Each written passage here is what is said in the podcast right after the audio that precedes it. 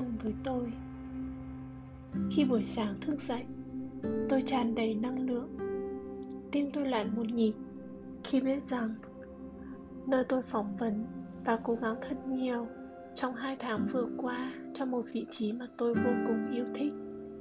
Họ nói rằng họ sẽ gọi điện cho tôi lúc 12 rưỡi trưa để thảo luận về vị trí. Tôi đã vượt qua hết tất cả các vòng yêu cầu. Khi tôi hồi hộp chờ đợi cú điện thoại ấy, tôi sốt sắng hỏi thăm thằng bạn tôi làm thế nào để có thể thương lượng lương một cách khoa học nhỉ? Khi tôi đóng cửa phòng lại và hồi hộp chờ đợi, chuông điện thoại reo lên. Khi tôi nghĩ rằng chỉ còn một bước nữa thôi là tôi đến nơi rồi. Rằng tôi đã chạm đến chiếc tay nắm cửa rồi. Chỉ cần đẩy cửa để bước vào mà thôi.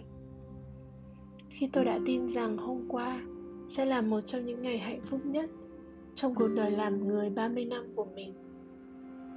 Khi tôi đã nghĩ rằng sau bao nhiêu nỗ lực và nước mắt, tôi đã cuối cùng có thể chạm được đến ước mơ của mình. Ước mơ được làm việc trong ngành chính sách xã hội, cái ước mơ mà tôi đã ấp ủ suốt 5 năm nay.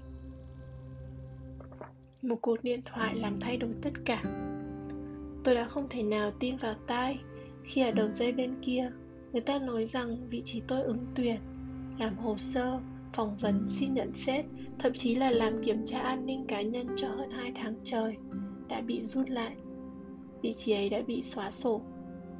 Quyết định này được đưa ra vào chiều muộn ngày hôm qua bởi cấp trên của họ. Vị trí ấy không còn nữa nên họ không thể đưa tôi lời mời công việc được nữa. Tôi phải dừng lại ở đây họ nói rằng họ rất rất xin lỗi. Họ hiểu rằng tôi sẽ cảm thấy rất thất vọng vì tôi đã làm tất cả các bước và họ đã sẵn sàng đưa tôi lời mời công việc rồi, trước khi quyết định đó được đưa ra. Tay cầm điện thoại nghe, mà đầu tôi quay mòng mòng. Lần đầu tiên trong đời tôi hiểu cảm giác thế nào là khi thời gian dừng lại, khi mọi thứ đóng băng trong một khoảnh khắc, khi tôi nhìn thấy ước mơ và hy vọng của mình bỗng chốc vỡ tan tành, thành những mảnh vụn trong không trung. Họ khen tôi rất nhiều, họ xin lỗi tôi rất nhiều. Họ xin lỗi tất cả là do phía bên họ, và tôi không có lỗi gì cả. Tôi không thể nào làm gì tốt hơn được nữa. Nhưng tôi mất mấy giây để định thần lại. Tôi bình tĩnh trả lời là tôi cảm ơn họ đã thông báo kịp thời cho tôi. Sau đó tôi chào họ và cả hai cúp máy tôi còn nhớ khi tôi mở cửa bước ra ngoài. Vì tôi biết chồng mình đang ngồi trên ghế sofa. Chờ tôi đi ra với tin tốt lành, mà cả hai đều đinh đinh là như thế. Nhưng thay vì một nụ cười tươi trên môi, khi tôi nhìn thấy anh, tôi đang ngồi thụp xuống đất. Hai tay ôm mặt và bật khóc. Anh hoảng hốt đứng bật dậy, chạy ra đỡ hai vai tôi và hỏi gấp gáp, có chuyện gì xảy ra vậy? Qua hai làn nước mắt tôi trả lời, họ bảo họ rút lại vị trí này, không tuyển nữa rồi anh ơi. Và thế là chồng tôi cũng ngồi thụp xuống với tôi và bần thần. Nước mắt tôi cứ thế trào ra trên khuôn mặt và hai vợ chồng ôm nhau. Cuộc điện thoại ấy đã làm thay đổi tất cả. Cả quá trình theo đuổi vị trí này, tôi không dám cho mình được phép mơ vì tôi muốn nhìn thấy nó chắc chắn rồi, thì tôi mới dám mơ mộng. Nhưng sau khi làm xong hết tất cả các bước của bên kia và nhận được tín hiệu rất tốt từ họ, thì tôi bắt đầu mơ. Tôi mơ về ngày đầu tiên tôi sẽ bắt đầu công việc mới này. Tôi mơ mình sẽ làm được những việc gì, nói và chia sẻ về công việc của mình như thế nào. Tôi mơ về việc làm thế nào để tôi có thể động viên những người xung quanh tôi cố gắng cho ước mơ của riêng họ. Vì cuối cùng như tôi, họ cũng sẽ chạm tới được ước mơ của mình. Tôi mơ về cuộc sống của gia đình tôi, sẽ ổn định hơn, tài chính khá hơn, tâm lý của tôi cũng sẽ tốt hơn rất nhiều. Khi cuối cùng, sau 2 năm di cư sang úc, tôi cũng đã tìm được một công việc ổn định mà tôi yêu thích. Trong những giây phút để cho mình được tưởng tượng ấy, tôi hào hức lắm.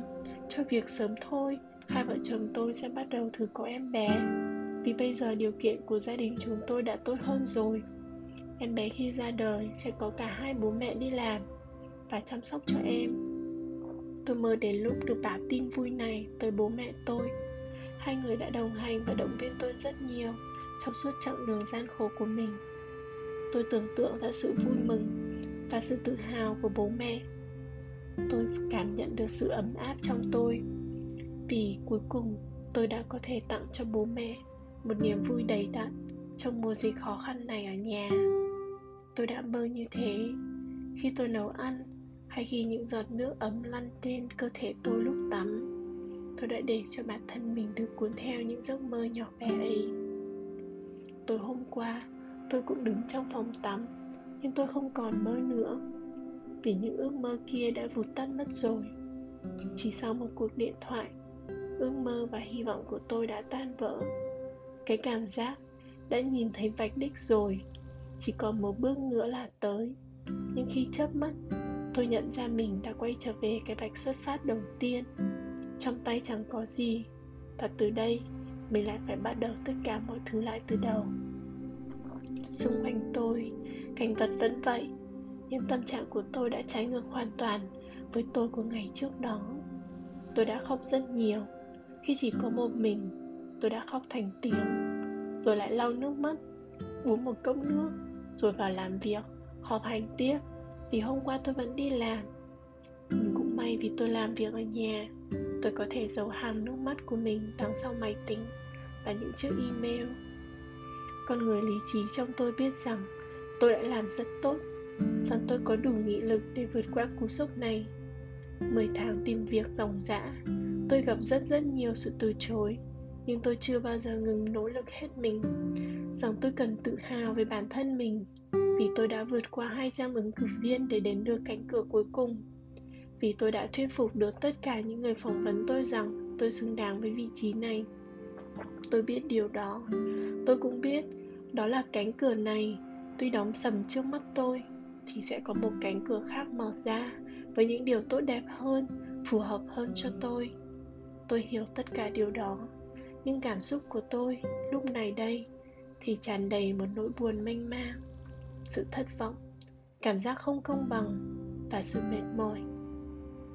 Tôi muốn nghỉ, tôi muốn dừng lại, tôi không muốn tiếp tục nữa. Tôi chỉ muốn ngồi xuống, nhắm mắt, hít thở và không nghĩ gì cả.